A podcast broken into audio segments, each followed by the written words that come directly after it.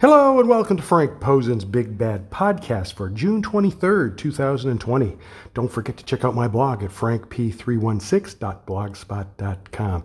And also don't forget to check out my other podcast, The Big Topic in Women's MMA. What we've been doing lately, uh, Schwan Humes and myself, what we've been doing lately is reviewing the previous week's uh, women's matches on the UFC and also uh, uh like reviewing last week's and previewing this coming week's. So we're going to do that on Thursday.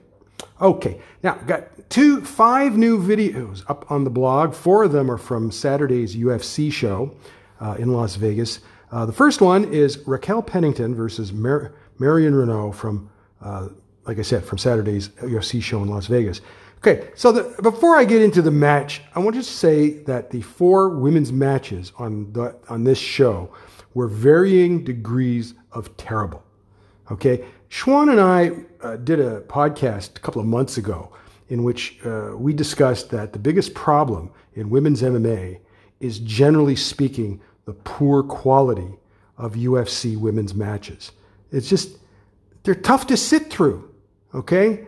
And, you know, it, just seems like the majority of them are not good fights, okay?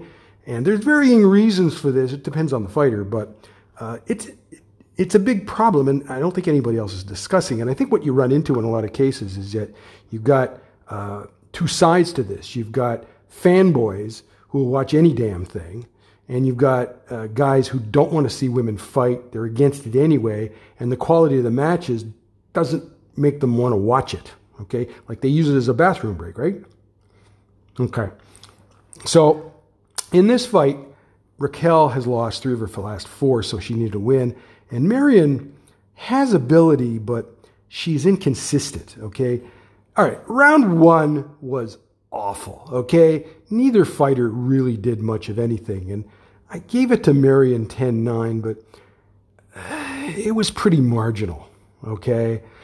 Now, the thing was, Marion seemed to get worse as the fight went on. And it's not like Raquel was, was a whole lot better, but she made some adjustments and she was good enough to win the fight. So I scored a 29 28 for Raquel, but it was not a good fight. And, it, you know, Saturday was Marion's 43rd birthday. And listen, here's the thing she's 43 years old, okay? Father time, the t- clock is ticking, okay? Why the hell she is coming out there and not being aggressive and not trying to win the fight? It's beyond me. I really don't understand what the hell she's doing. Okay. Here's an older fighter. Okay. She's taken up a roster spot and she's not using it. She's basically just coming out and playing patty cake. Okay. And it's not the first time we've seen this from her. Okay. So uh, I feel at this point that at her age, she's taking up a roster spot that could go to a younger fighter. So if I had to guess, when her UFC contract runs out, it won't be renewed. She's just not good enough to keep a roster, a roster spot that could be taken by a younger fighter. And, uh, I, I, you know, because Marion was so bad in this fight, I don't think I can give Raquel much credit for winning. Okay? I mean, we'll just see what she does next time out, all right? Okay. Now, the second fight, we have uh, Tecia Torres versus Brianna Van Buren. This is at strawweight. So Tecia is on a four-fight losing streak where she has looked progressively worse. And uh, to be fair, she's fought elite fighters. Okay, but to me, I mean, I've never been a big fan of hers because I think she's very limited. Uh, sometimes she can win fights with her quickness, uh, but you know, I don't think she'll ever be good enough to beat top grade opposition. Okay. Now, Brianna is an up and comer who is good on the ground. And if she could get Tecia down to the mat, I thought she could win the fight.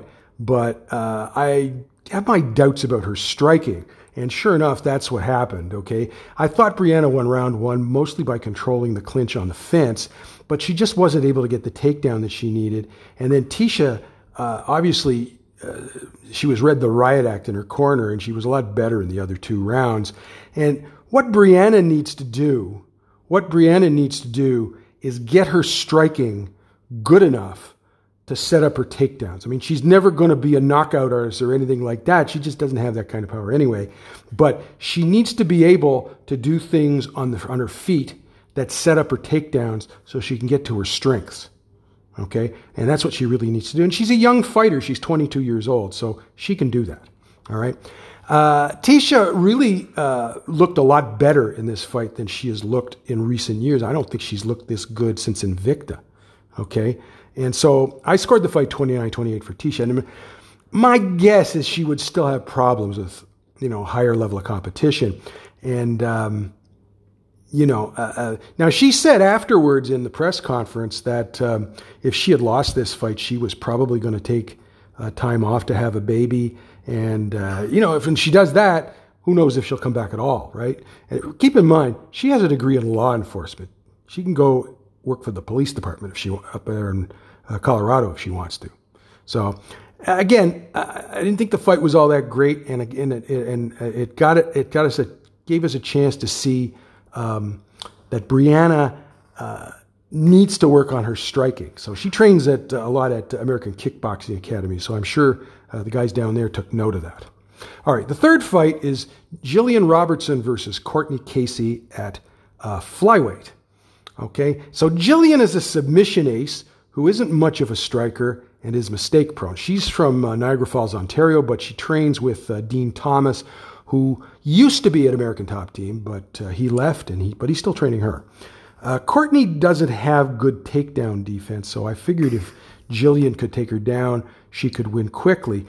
The problem was she didn't get the submission win until late in the third round. She said she said afterwards she said afterwards that you know with about a minute left in the round, uh, Thomas yelled at her, you know, you can still get a submission. And so she went and she got a rear naked choke. But I, I would have liked to have seen her go for that a lot sooner because the match was not great, of course, because mostly it was Jillian, you know, on top and she was controlling Courtney and Courtney really couldn't get out of it.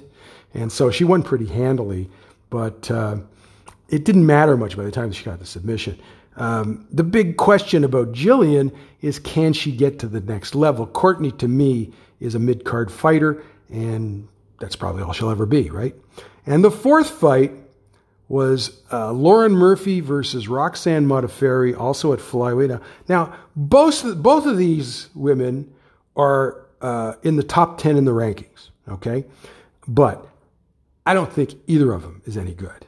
Okay, quite frankly. All right. So of the four women's fights on the show, this was the worst. Okay. So so like I said, um, because they're both they're both ranked. All right. I don't think either of them is good enough to contend for the title. Uh, one of the questions I got about this fight beforehand is why is it so early in the card? They're ranked fighters. And the reason is they're not that good. That another, they're just, I, they knew it would be a bad fight. You know, I mean, Roxanne uh, uh, has improved um, since her days in Japan because John Wood has helped with her striking.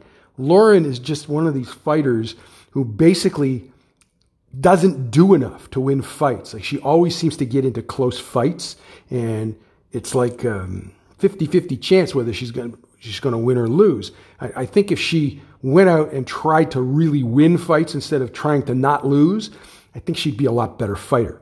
But she doesn't do that. I've never seen her do that. And, uh, you know, sometimes she gets, uh, with lesser competition, she might dominate, but not usually. So the first round was a good example. I mean, neither of them did much of anything. And I, I guess I scored a 10 9 for Roxy very marginally. It, it was almost a tie. Okay. The turning point of the fight was when Lauren rocked Roxy early on in round two. Roxy admitted afterwards that she was actually out for a moment. Okay. She never went down. Okay. But it was pretty, but she says she was out. Okay. So she was knocked out, but she, uh, you know, didn't go down and she was able to continue, but she was never the same after that. And it, it's not like Lauren was more aggressive and went for a finish. She just basically cruised to a unanimous decision win. And, it, it, you know, she has to do more for me to think that she has anything for Valentina Shevchenko. Now, it's funny is if Lauren wins one more fight, which she called out Katlyn Chookagian afterwards, she could get that title shot. I don't think I want to see that. She'd get killed by Valentina. Okay. The fourth vid- the uh, fifth video is from last night's Raw. It is Asuka defending the Raw Women's Championship against Charlotte Flair. So I figured Nia Jax would get involved and we would get a gimmick match at Extreme Rules. Instead, the WWE has done an injury angle to get Charlotte off TV probably until SummerSlam. Okay? So uh, Nia came out, this was at the start of the show. Nia came out to complain about last week's loss. You know, she was going to get DQ'd anyway, so I don't know what the hell she's complaining about. But then Charlotte came out and they went back and forth. And after a skirmish, Charlotte seemed to hurt her arm. Later, she emerged from the trainer's room with her shoulder taped. So I, I kind of suspected it was a phony injury, but I didn't really know why they were doing that. Um, anyway, like Samoa Joe said on commentary, the, the tape on the shoulder is a target for Asuka to attack, and that's exactly what she did. And the match was very similar to their other matches. The big difference, I guess, is Asuka really uh, concentrated on attacking uh, Charlotte's left arm. So she got her, uh, you know, she got her in several arm bars. So the end comes when Asuka applies an armbar and Charlotte turns it into a power bomb. Uh, Asuka transitions into an Asuka lock for the win.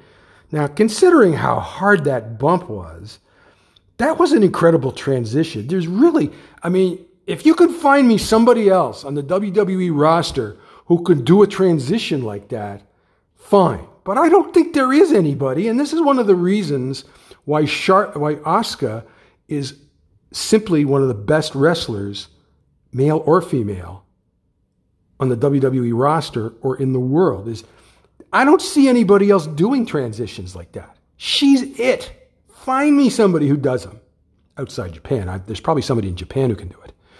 Anyway, afterwards, Nia attacks Charlotte. Okay, so the WWE announces that Charlotte may have a broken collarbone. So this morning, they announced that she will have surgery and will return by SummerSlam. Dave Meltzer of the Wrestling Observer reports that Charlotte is indeed having surgery, but not for her shoulder. My guess is her boob implants are leaking like two years ago. And so she has to have them fixed. Okay. And if she was having surgery on her shoulder, it would be a lot longer layoff. Okay. Uh, first of all, generally speaking, a broken collarbone does not require surgery. Usually it remind, needs about two months of rest. When Asuka suffered a broken collarbone back in 2017, she didn't have surgery. She was off for two months. Okay, she was off for two months. So so that that's one thing. So you know that's a red herring anyway. The second thing is, uh, you know, they're go- they're not going to announce something like leaky boob implants on TV. Okay, so they had to have a cover for that. All right. Anyway, later on, after Bayley and Sasha Banks successfully defend their WWE Women's Tag Team Championships. Sasha challenges Asuka for her title, so that's the match we will get at Extreme Rules. That's going to be a great match because they're both tremendous competitors, performers, and you know, Sasha's good, but Asuka can make her look really good. Okay. Anyways, that's about it for uh, for today. Uh, uh sh- don't forget to check out my blog for those videos, frankp316.blogspot.com. Uh, later this week, Schwan Humes and I will be doing another um, big topic in women's MMA uh, podcast. We're going to be reviewing last Saturday's uh, women's matches and previewing this Saturday's women's matches in the UFC. So if you have any questions or comments for uh, either my uh, either of my podcasts or my blog, you can um, uh, leave a message on Anchor's voicemail. If you would like to subscribe to my podcast, you can do so at Google Podcasts, Apple Podcasts, and Spotify. And if and um, yeah, that's about it. Anyways, have a good week. We'll talk to you later.